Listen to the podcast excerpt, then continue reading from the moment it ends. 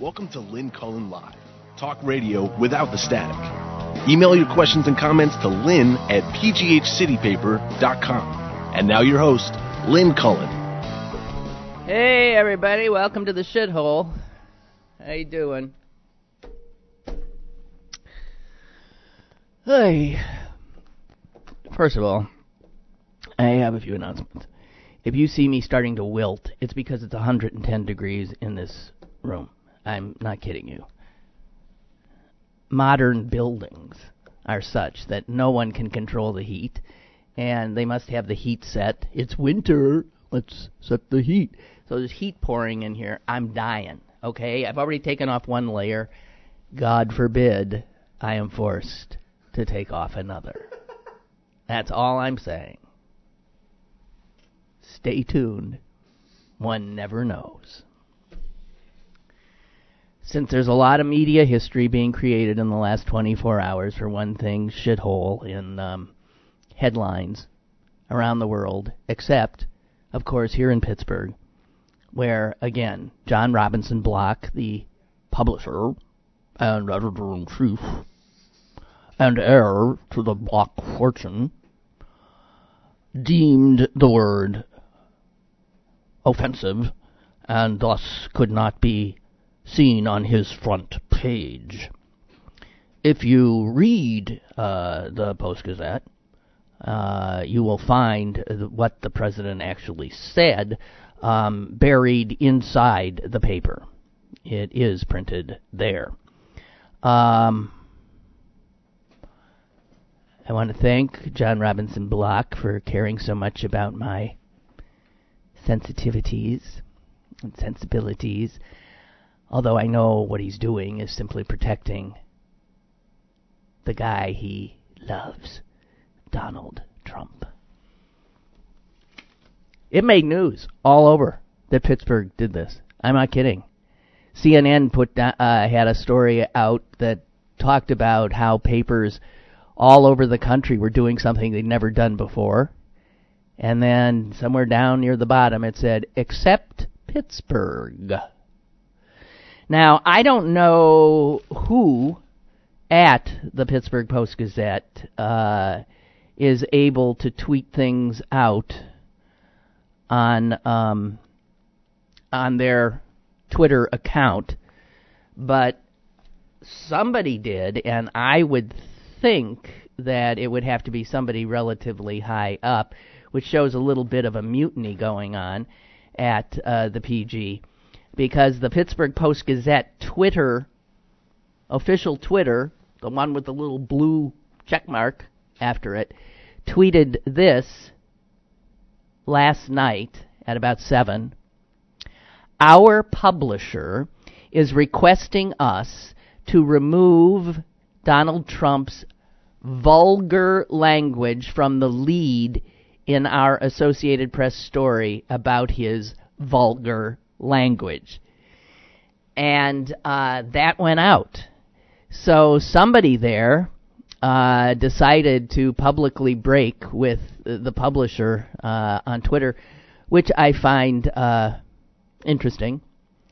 Uh, the the immediate reaction was, of course, uh, as expected, um, and a lot of a lot of people who uh, are journalists were stunned, and uh, Stan Savran, who I consider a journalist, albeit a sports journalist, but he's a damn good one. Stan Savran uh, tweeted some, something very succinct that just said it all. He said, but the vulgar language is the story. Is the story. you can't report a story if you can't if you can't tell what the story was. Okay, but that's uh, neither here nor nor there. Um, nobody surprised. If they are, they haven't been paying attention. Um, it's dispiriting, to say the least. And Donald Trump's ability to destroy the standing of the United States in the world is breathtaking. I mean, I'll give him I'll give him credit. He is one of the most well, I don't I'm going to say one. He is an exceptionally destructive human being. And of course what he's destroying is something dear to most of us. And what he's destroying is something that men and women have died for. I I um I cannot overstate how how vile this man is, but quite clearly anyone who would even attempt to suggest that he is not a racist is uh well, is not worthy then of being heard anymore. It's over. It's over. This is a guy who announced his quixotic look at me, look at me, look at me run for the presidency uh, by calling Mexicans rapists and murderers. This is a guy who upped his public profile by regularly disparaging the President of the United States and suggesting that he was, in fact, not an American. This is a man who, first thing in office, tried to keep all Muslims out of the country. This is a man who David Duke adores. This is a man who you'll recall denounced both sides after the racist horror in Charlottesville. This is a man who strangely seems to go out of his way to disparage people of color, black football players, Gold Star parents. This is a man who is a racist. And uh, for any who didn't acknowledge that before this, then here you go. Here you go.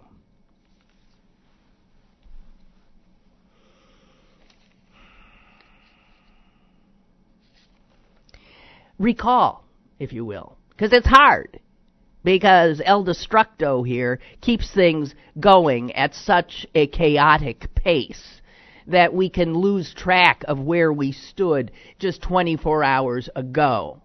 But recall that in that meeting that he held with a bipartisan group of members of Congress, that he allowed cameras in for over an hour to show all of us what a stable genius he really was. How in control. How willing to listen. How empathic and kind. And he put on a wonderful display that sent some, of course, in our media gaga. The president was really in control today. The president was clearly listening. This was a watershed moment. This was wonderful.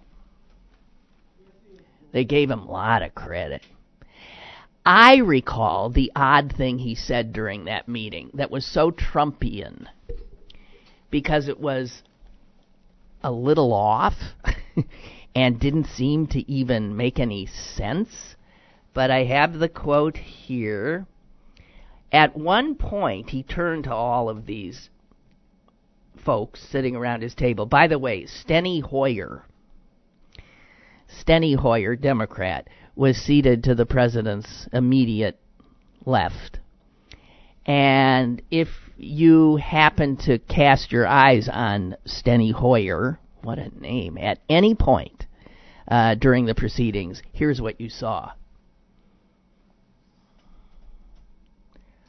A look of disgust, of of such discomfort being in such proximity to this despicable man and having to sit there and be party to this orchestrated photo op to prove his mental acuity.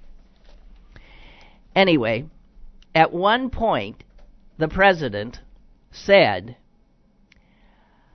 I'll cover for you, right? I'll give you cover. I want to do this. We're going to do this. This is a bill of love. He repeated that like he tends to do. I want a bill of love. We're talking about the DACA thing. There was the president using the word love when they're talking about immigrants and DACA a bill of love. That was the Trump who was acting, doing a little piece on his reality show, and to show what a kind, good hearted soul is. Cut 24 hours later, they come with a bill of love. Mr. President, here, bipartisan, we've worked this out. And as they explained it to him, the guy who wanted a bill of love starts saying things like, what do we want all those Haitians for? We don't want those Haitians. And then when he hears Africa, why do we want people from shithole countries like that? So much for the Bill of Love.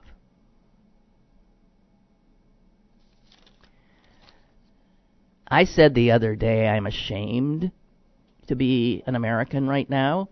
I I find it impossible to pledge my allegiance to this country in its current iteration. I gag on the words of the Star Spangled Banner. I take a knee.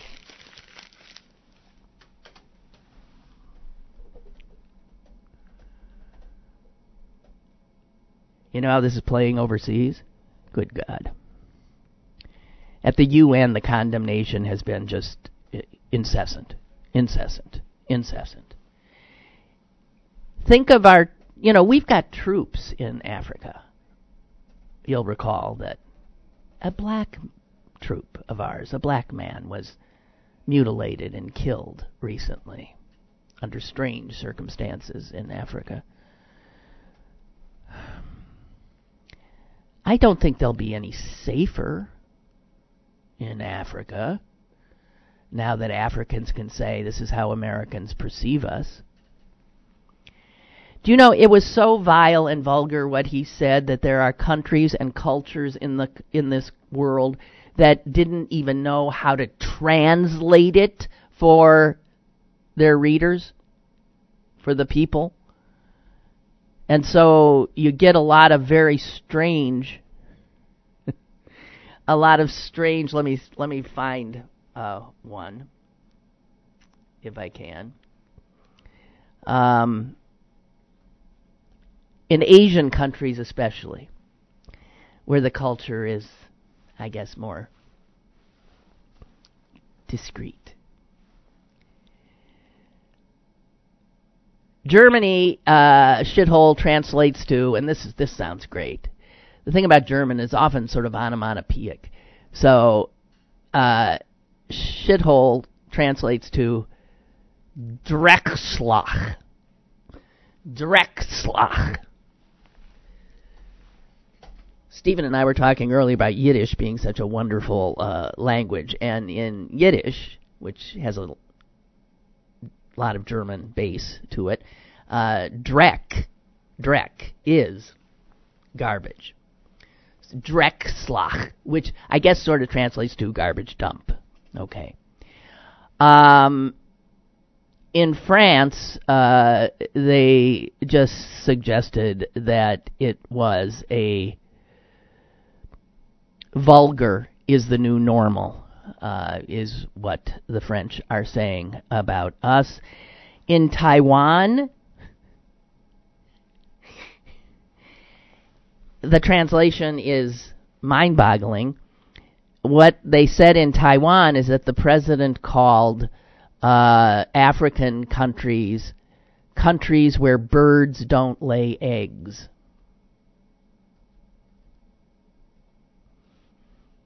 I don't understand that. And also in Japan, shithole was translated as countries that are dirty like toilets. Which is closer than where birds don't lay eggs. I don't. Uh, uh, I don't know. God, God, you know, guys.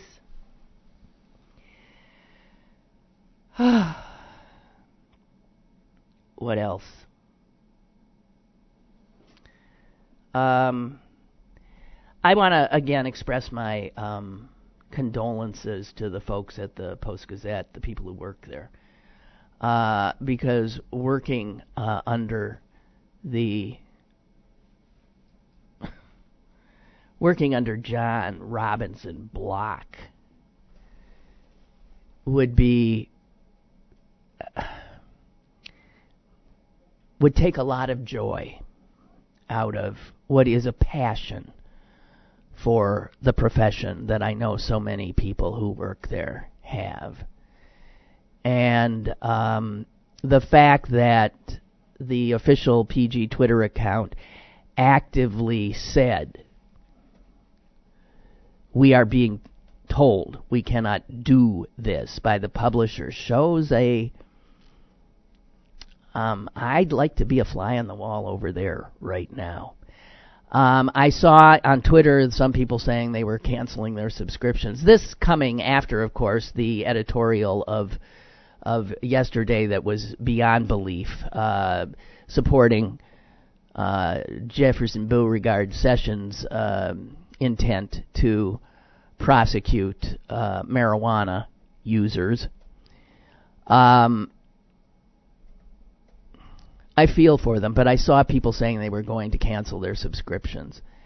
And I just want to say, I mean, I understand that impulse and I had it as well to make a point to hurt John Robinson Block, but ultimately all that's hurting is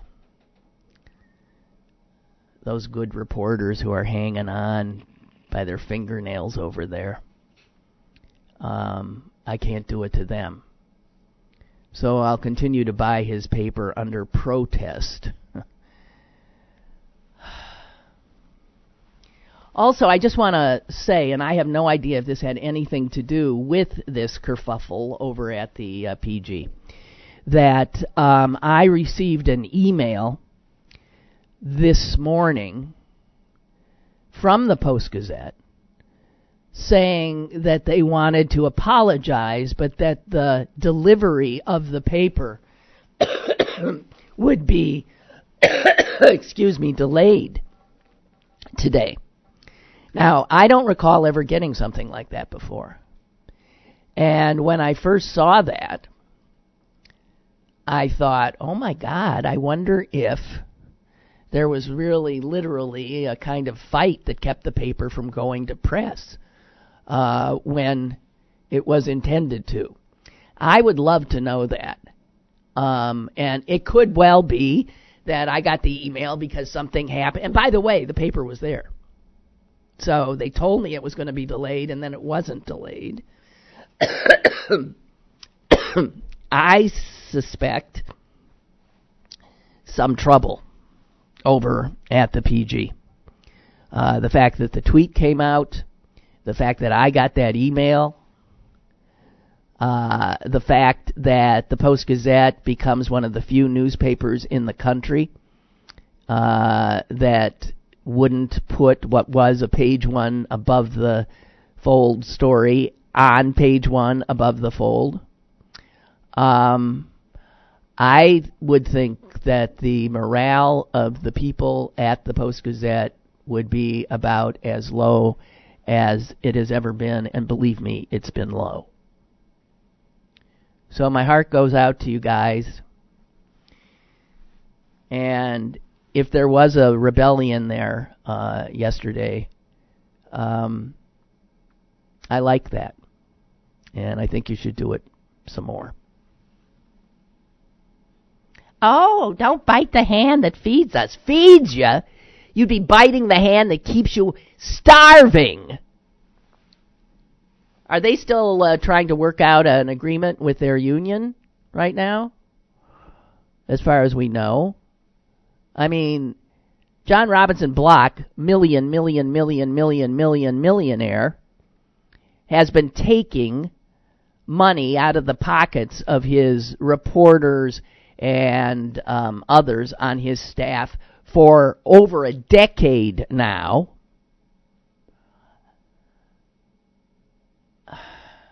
Vile. But then, he's a Trump voter.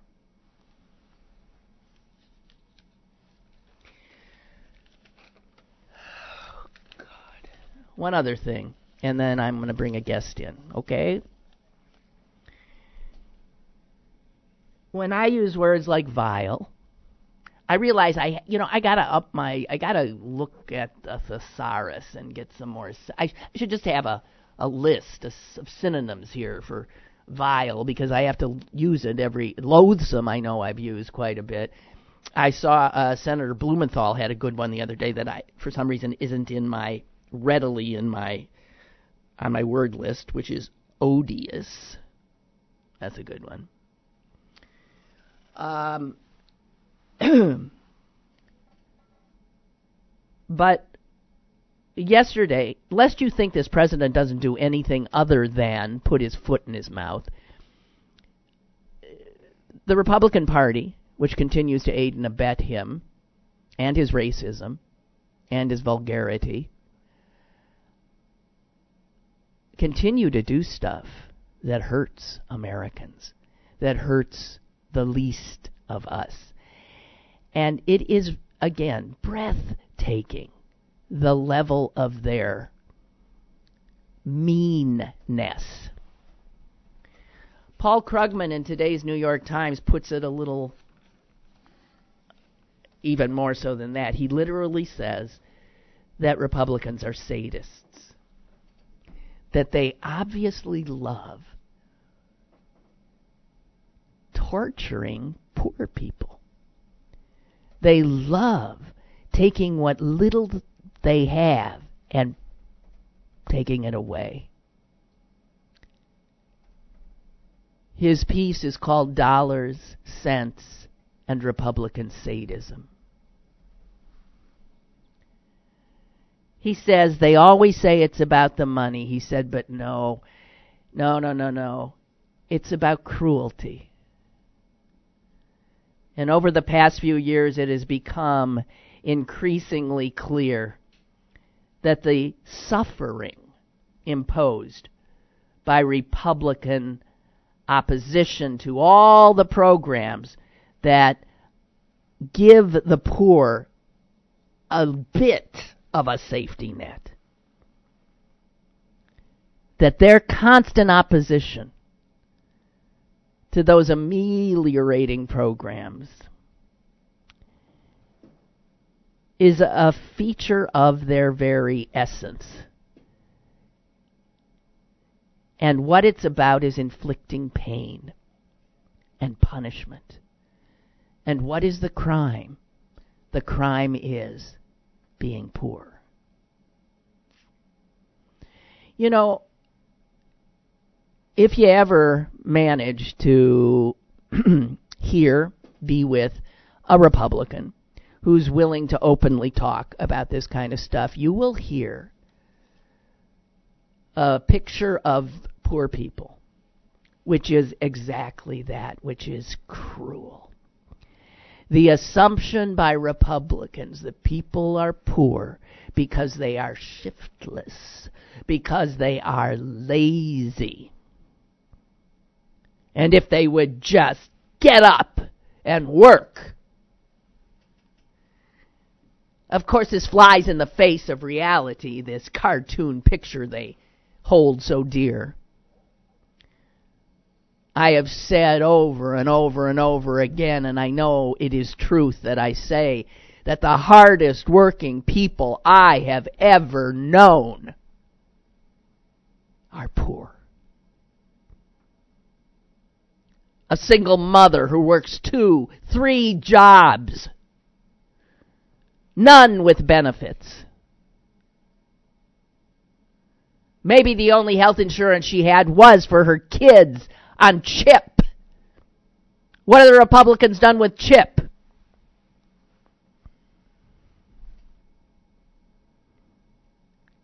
They hate poor people. Poor people are an affront to their sensibilities.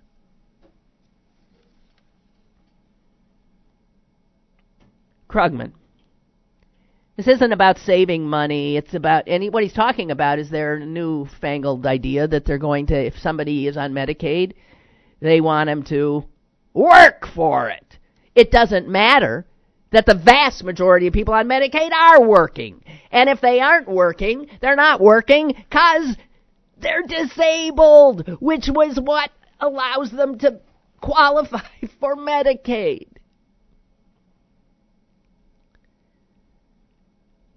Krugman says, and he's right on the money, it's all about stigmatizing those who receive government aid, forcing them to jump through hoops to prove their neediness. The pain is the point.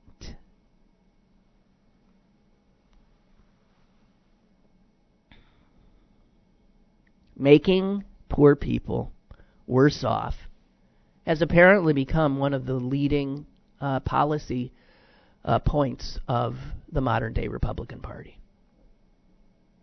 And I encourage anyone to suggest otherwise.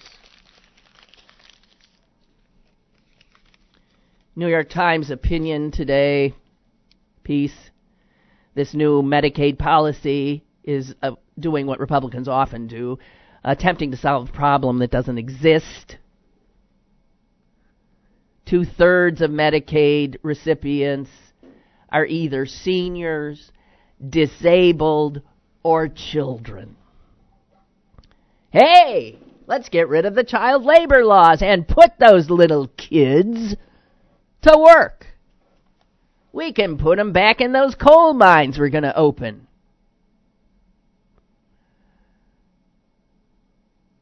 So two thirds are elderly, disabled, or children. The remaining third of Medicaid recipients, 80% of them are in families where one person has a job.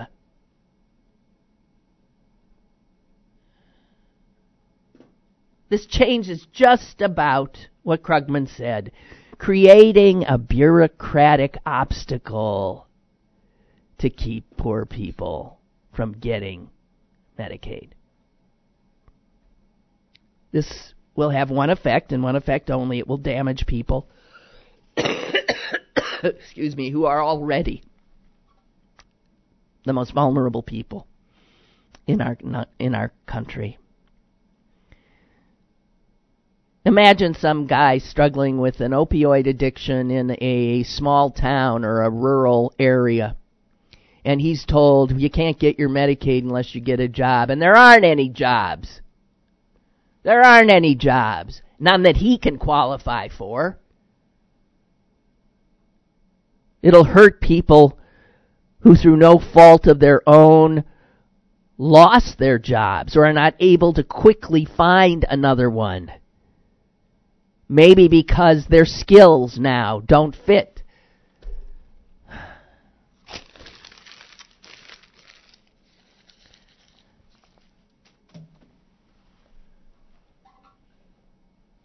cruelty. That is the mantra of this despicable, odious, loathsome, evil, grand old party. Roger reminds us that didn't we learn from Mitt Romney that 47% of Americans are takers? That's true, and let us recall now that Mitt Romney's being held up as the salvation of the Republican Party. A man with a heart. Let us recall, Roger, thank you very much, how he holds the same Republican, is a absolute bedrock principle of modern republicanism that poor people are leeches. They worship at the altar of Ayn Rand, and she didn't mince words. They're takers. They're losers. And us hardworking taxpayers are supposed to somehow, what? Give them money? This is how Republicans think.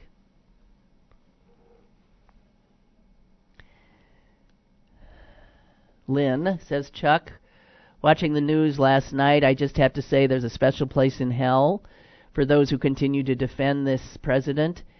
His surrogates are unbelievable. Also, David Letterman's new show dropped on Netflix. Uh, the show is called My Next Guest Needs No Introduction. Its first guest was Barack Obama.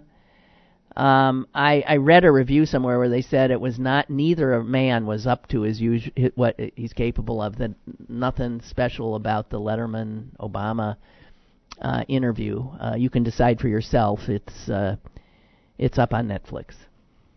I have not seen it. Okay, enough. I want to bring in a woman. Whoop. Well, what's she do supposed to do? Sit on uh sit on the uh, floor. Hey, Trey, Tracy, grab that chair and drag it around if you can. We make our guests do uh, physical labor, move furniture. Uh, Tracy will also be dusting off the table when she uh, leaves because you got to come over here, dearie. Cook, but not so clean.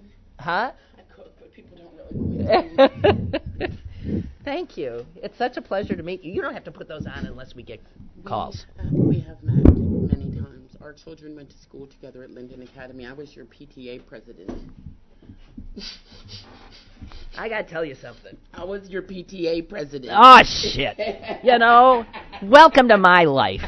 I embarrass myself w- w- with regularity by saying to people, and we, you know, I'll, I'll be at a party and someone will say, "Do you know, um, Lynn? I'd like you to," you know, the the person will say, "Well, I know Lynn." After I just said, "I don't know you," I'm My- so sorry. My children are um, my Isha Baton Dawson, Nia Baton Dawson, and Tandiwe Baton Dawson. I think Tandy went to school with your child, With Sam. with Sam. Tandy died a couple years ago. in an accident. I think you might have. I No, don't know. no. But um, yeah, No. they went. yeah, That's, that's um, and I, I think we've met in other circumstances too. I grew up in Pittsburgh. So. Well, you know, I was a bad mom in that I was just not that act. I didn't. I don't remember ever going to a PTA meeting. Yeah, I saw you at stuff. no, you, You did. I- I'm a I didn't witness. go to a. You're a witness. I'm a well, see, but that's because I stand out because you knew who I was. Well, but I, I mean, stand out because it's mostly why. so let me let me wait. Some I've been said that uh, that Tracy and you're. It, is it pronounced Baton? no, it's baton, like the thing you twirl. I twirl. wondered. And the city Is in Louisiana. Yes. Baton? Do you twirl? As a child, I was made to, but I thought it was embarrassing. Actually, Hannah Green was freed from slavery in 1835. The next record we have of our family, her name was Hannah Baton. She was freed in Baton Rouge. She moved to Maryland. Ah, So we believe she took that name as her name, Good left the Green her. name, Good and then married her. a man whose name was only William.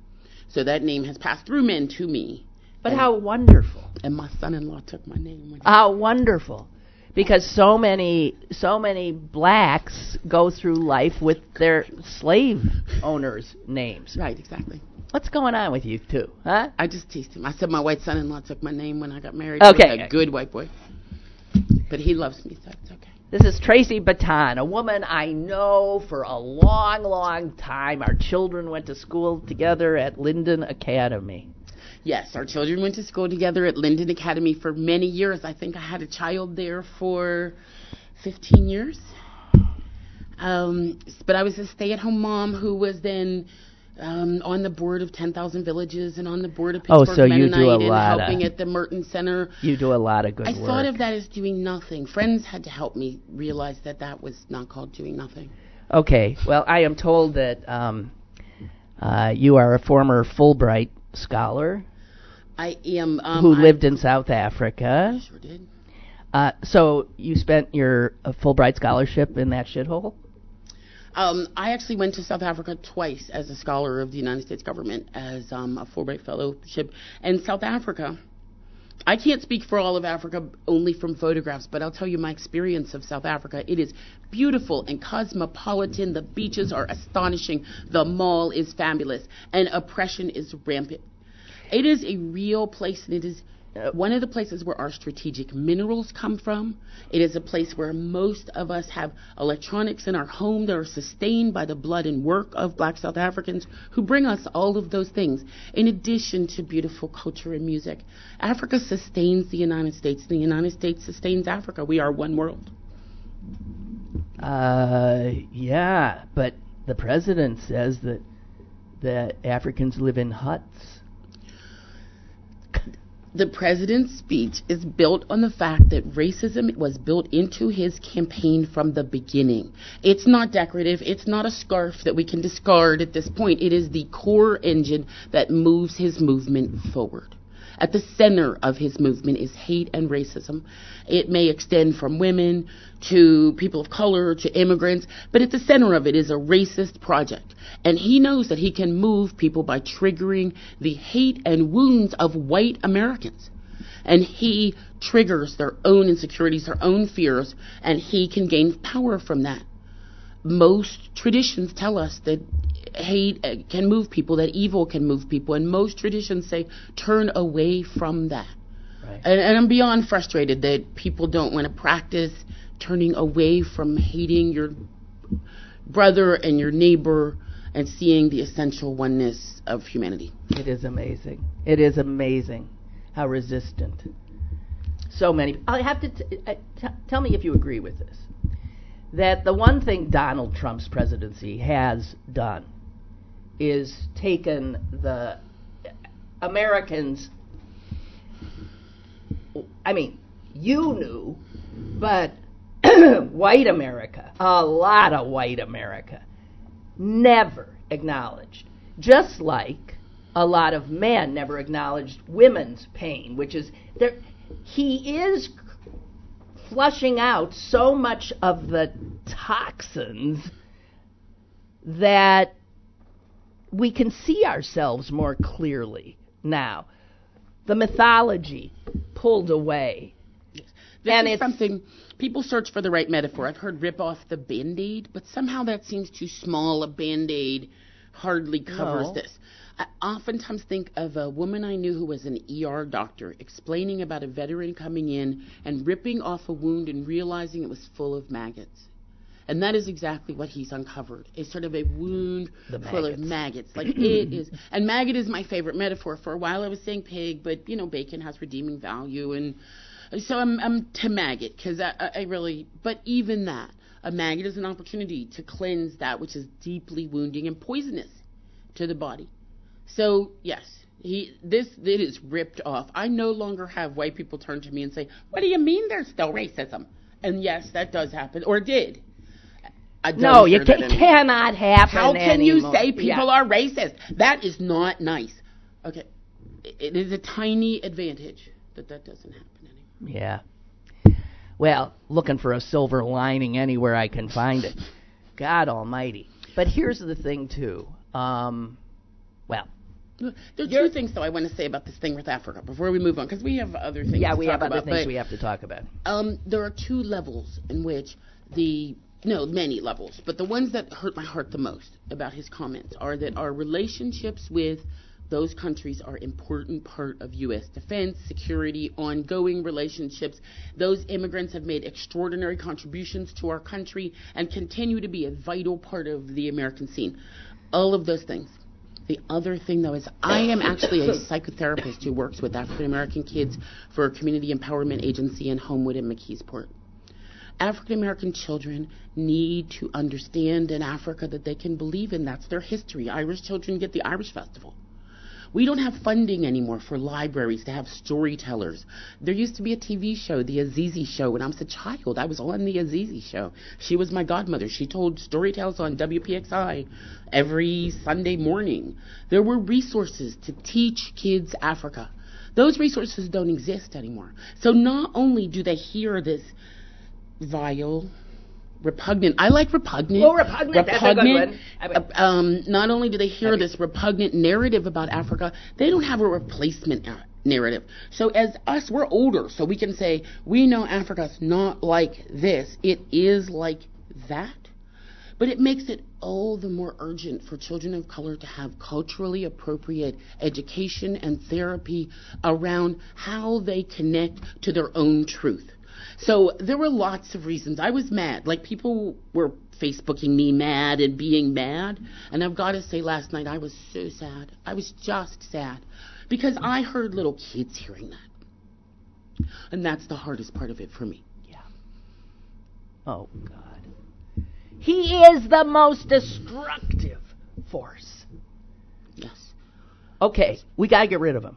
Yes, absolutely. One way or the other. I mean, this man has got to go. The Republicans have got to go because they aid and abet. They're complicit as all hell. And everything I was saying about their godforsaken party is true.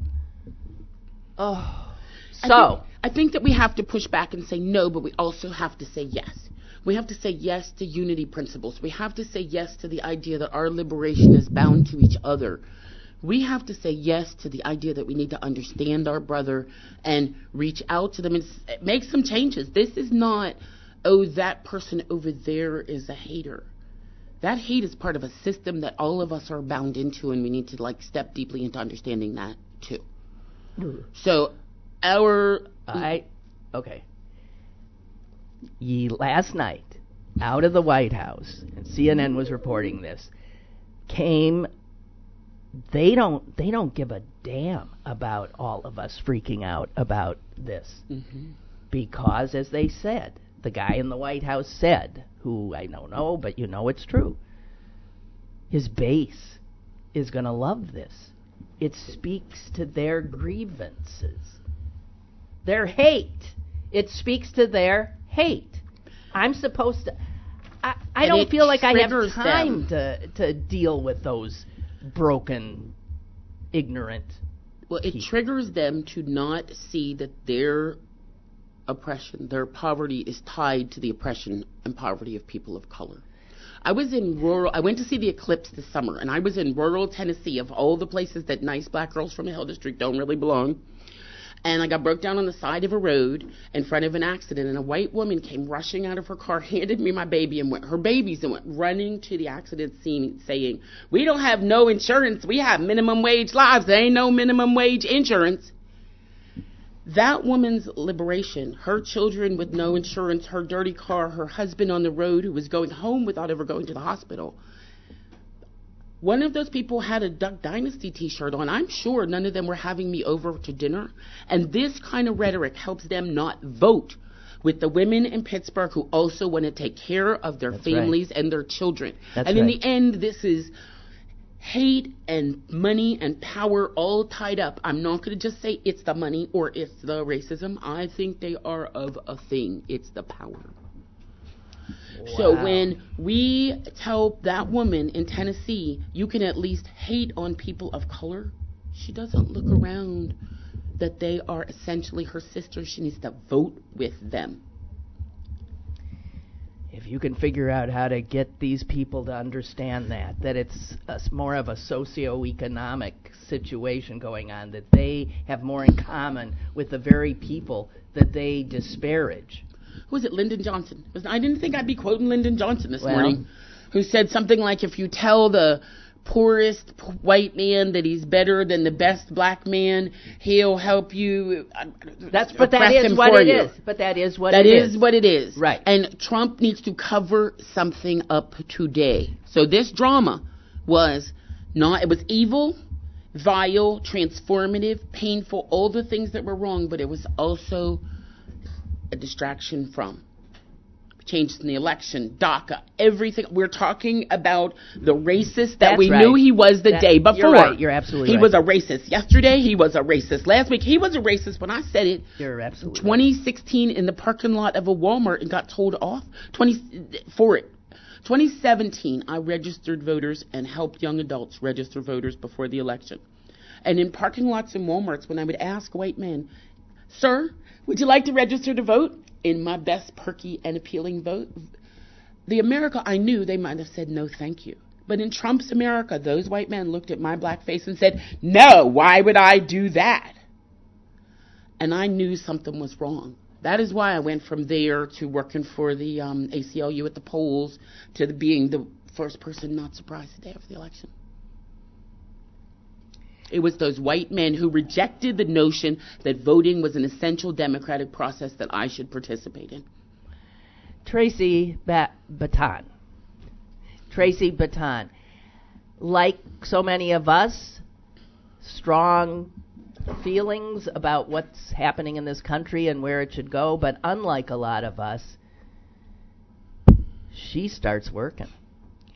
You start actively trying to do something about it.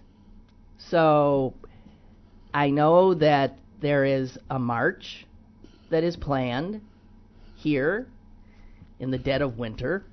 You couldn't have found a nicer climate kind of thing to take on the president. Tracy uh, Baton is um, the director of what is being called the The Women's March on Washington, Pittsburgh. okay So as we are the Pittsburgh branch of the Women's March on Washington. as, as we were that as we were last year. People want to say the Women's March on Pittsburgh. But we are in the greatest city in the world and one of the most liberal. We have our difficulties here, but we are not truly a city that needs marched upon. We are a city that needs to turn our power together. Such a blessing to be here and say to Washington things need to change. So you're calling tell us about the Well, a year ago, following the elections, people Get rose up. The the march was pretty magical. Um, the city came forward and said, "We need to stand and we need to stand together." And it was cold and nobody cared. I don't remember anybody saying it was cold that day. I don't even remember it was cold. I Um, was I was there and I was blown away. The the city stood up and said, "This is what we need to do." We came out, we made signs, we spread. But more important than that day, maybe not more important than that day, but part of what that day created was a cadre of women around the city and some men who have decided that it's really what they need to do to work in grassroots organizing to stand up not for politics and politicians but policies and people. And it is those new emergent grassroots organizers that blow my mind. I'm inspired every morning when I get up by, and they are well, broke, working hard, and saying these are the policies that matter in our communities. We don't know if they always align with a politician, so politicians have to make different compromises. But those grassroots organizers stand up all the time, like Jill Washburn Hibbling. Jill runs Tuesday with Toomey and has been out there every Tuesday. Jill organizes. Toomey has to personally be completely sick of Joe. That makes me so happy and proud to know her. Jill has not just done the physical work of standing out there, she does the intellectual work of posting on Facebook and other social media why sh- people should care about complex bills that uh, oftentimes I don't understand until she tells me or she finds somebody to And she's me. not discouraged by the fact that it doesn't seem to have any impact on Toomey on his positions. it has made an it has made an impact insofar as he doesn't dare go further than he has. So, for example, um, the day that Toomey did meet with five Pittsburghers, I was one of them, and one of the questions that he I asked him was about Steve Bannon and his role in the White House. Um, he said, "I don't know who Steve Bannon is. I've never heard of him." To What? my face. What? Yes, he really did. What? Yes. He said, I don't know about Steve Bannon. Why should I know anything about him? And I was able to say, well, Senator Toomey, I'm a Fulbright fellow and I'm probably qualified to write you a briefing. I'll send it to you. So I did. So then he couldn't say that anymore. I mean, the thing about it is we is that setting limits and standing up matter But these things don't happen in a week. They don't happen in a day. He has a six-year term. But if we are not out there every day, maybe for six years, he his ideas about the kind of oligarchic state with centralized wealth will prevail. There is no question that he is seeking a state where wealth is concentrated in the hands of the very, very few, and the rest of us get very, very little. Where um, is the humanity in these people? What I want to know is where is the patriotism? Where is the? do Have they have no respect for the work of the greatest generation? Where, where is the? Um, I just and the moment of the greatest difference in wealth between the rich and the poor, if I'm not mistaken, in the United States was what 1917, Hmm. 1918 was Mhm. the stock market crash. I mean, what will happen? Every action of the Republicans is uncomfortable for me or you or those of us who are sort of middle class. But for vulnerable populations, this is already rolling in as beyond imagining. And circling back to living in South Africa, I lived in South Africa. South Africa has the kind of differences between the rich and the poor predicated on race that we are rolling towards. Right. And I will tell anyone who thinks they will be advantaged by them, we spend more on private security there than you'd ever spend on uh-huh. taxes here. You cannot, if you live in a world where your neighbors are so poor that they cannot feed your family, it will fundamentally transform America. We will be a, a country of gated the walls will go up. There will be more. That is I don't- our country. We Right. we live in a country, and Pittsburghers know we fought that battle with Braddock. We fought that battle with our unions. The the Fricks left. They got tired of us. We had to send the Trumps the same way. Um, Pittsburgh is a city where once we had those enormous differences between the rich and the poor, and children had protein malnutrition in our streets.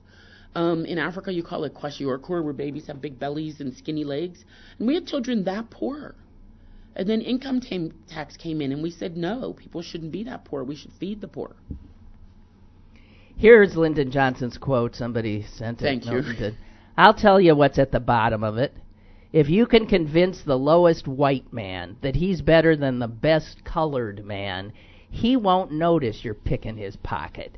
Hell, give him somebody to look down on, and he'll even empty his pockets for you. So, and that is the engine. That is the sad and painful engine that Trump knows when he says these things that he is rolling out. So, more importantly, though, The Women's March. the Women's March means that all of our coalition, the Women's March is about a broad umbrella. Our unity principles really step up and try to say that our liberation needs to reach out to each other. And I believe passionately that under that umbrella, we also need to reach out to the polls. To change this, we've got to vote. We've got to get people to vote. Um, and we've got to get people to vote in new ways. There is substantive evidence that the Russians were interfering in our election process, and everyone talks about that in the past tense. The Russians are continuing to interfere in our election Why process. would they not? I it get- worked pretty well. I get Facebook requests in Russian, friend requests in Russian. Is that not scary? That is really scary. I, like I screenshot Facebook friend requests in Russian. The Russians substantively interfered in our elections and are still doing so. Unless we reach out and talk to our neighbors about voting, someone is going to talk to them suddenly about why they shouldn't. Every Facebook meme that says to people, you shouldn't trust your friends and family, you shouldn't trust your government.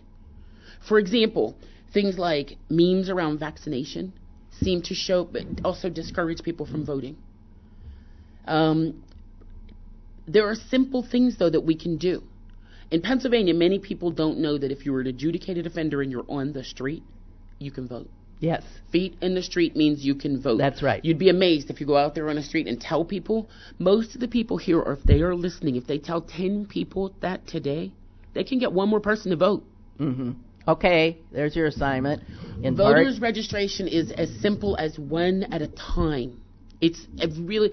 I think that as Democrats, we've oftentimes done it wrong by trying to do voters registration a few weeks before the election in a panic-stricken way, without serving those communities and substantively reaching out.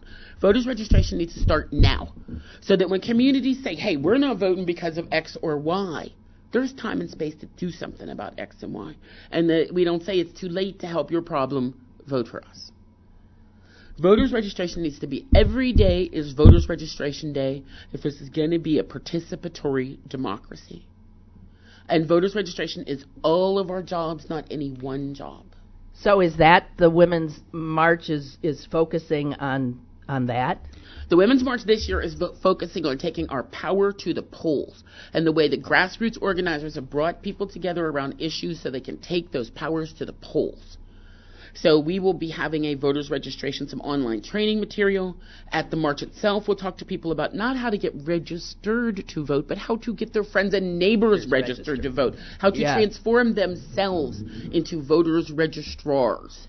How to become, and each of us, if each of us can get to and on the day of the vote, getting people to Yeah, that well that's the thing. You can register people, but you got to get them out. in Alabama, it was shown that part of the extraordinary effort was driving people to the polls. Yeah. Um, and I think that in upcoming elections, that's going to really matter. We've got an upcoming election that's really, really going to matter. Are you going to be working on this uh, congressional campaign? The question about working on the congressional campaign and the Women's March are in some way two different things. So you've got the question of is Tracy Baton going to help with the congressional campaign? And probably yes. The Women's March of Pittsburgh will support voters registration, but we don't endorse candidates. No, I understand. I understand. Um, I guess in rare circumstances, yeah, I don't think we endorse any candidates, but we don't endorse candidates. So the I will do some help with the Conor Lamb campaign because I feel strongly that we should take that district and that despite its being gerrymandered, it needs to represent Western Pennsylvania. Yeah. Um, if you look at that district on a map, and it's worth it. If you haven't, Oh, look out, at it. Yeah. Look at it. The interesting thing to me about it is the very definition of gerrymander has to do with looking like, Like a, a salamander. and that That's thing right. looks just, Just like, like a, a salamander. There is no There's question actually about it. the the PG actually had um, the districts the other day a map, and as ridiculous as that district is in Western PA, there's one in Eastern PA that is mind-boggling. Mind-boggling. There is no way that should be a district. Anyway, my God, we're out of time. I want you to run. Well, one more note. Trump is coming on Thursday. My understanding is that the He president is? will be here on Thursday. Why? We to support that campaign. We there is there is this as of this morning we have people are starting to figure out what to do about Trump coming on Thursday. Do you know where he's going to be? Uh, he'll be somewhere. He won't be in Allegheny County. He'll be. Yeah, but the, He will? Mhm. Allegheny County. yes, yes, we will organize. Look on Facebook. I suppose I'll be figuring it out. Like uh, I had to get my kid to the dentist and then figure out Trump and then make it here. So you know that's that's how we do it. Okay, here's what I want in my dreams. I want a, a black woman uh, a president, a black women Congress, a black woman candidate, because black women are you. That demographic has held firm against all of this crap more so than any other. And I'm sorry. I just tip my hat to the black women in this world. Most of us were raised by black women. Black women were raised by black women. People ask me why do I do this? I I was raised by black women. They haunt me. Well, you know what though? I'm thinking of all those all those white people down south that were raised by black women. And all the rich folks who were raised by black women in their homes. Well, Right? A lot of white people have an interesting story on their shelves about how that racism. It's called the little. What is that? The Secret Garden. At the beginning of that book, it talks about how her white parents taught her to oppress the black staff. It's a fascinating thing. Oh, Anyone who wants to teach some anti-racism to a child today, pull that out, read the first chapter, Secret and Garden. discuss it. The Secret Garden. Okay. Well, you are. I ain't never gonna forget about you again. Um, wow, you're something. It was nice meeting you. Okay. What, the march is on the 21st Absolutely. 21st. of this month. Mhm. Well- I will not be in town at a wedding family. So January 21, January guys, 21. put it on your calendar. Be there. You can be a guy and go. Absolutely. We went guys, we went women. Our liberation is bound to each other's. Indeed. Tracy Baton for president. I don't think so. That's all I have to say. Tracy Baton Tra- for Nana. Tracy Baton. I know she's juggling a lot of balls and stuff, but sh- I think she can handle the presidency. Seriously. Now, I'm going to be a Nana April 1st. That's what I'm looking forward to. Oh, God bless you. Thank you so much. You Thank humble me. You guys, be half, be a tenth as active and committed as this woman, and we're going to be okay. Seriously.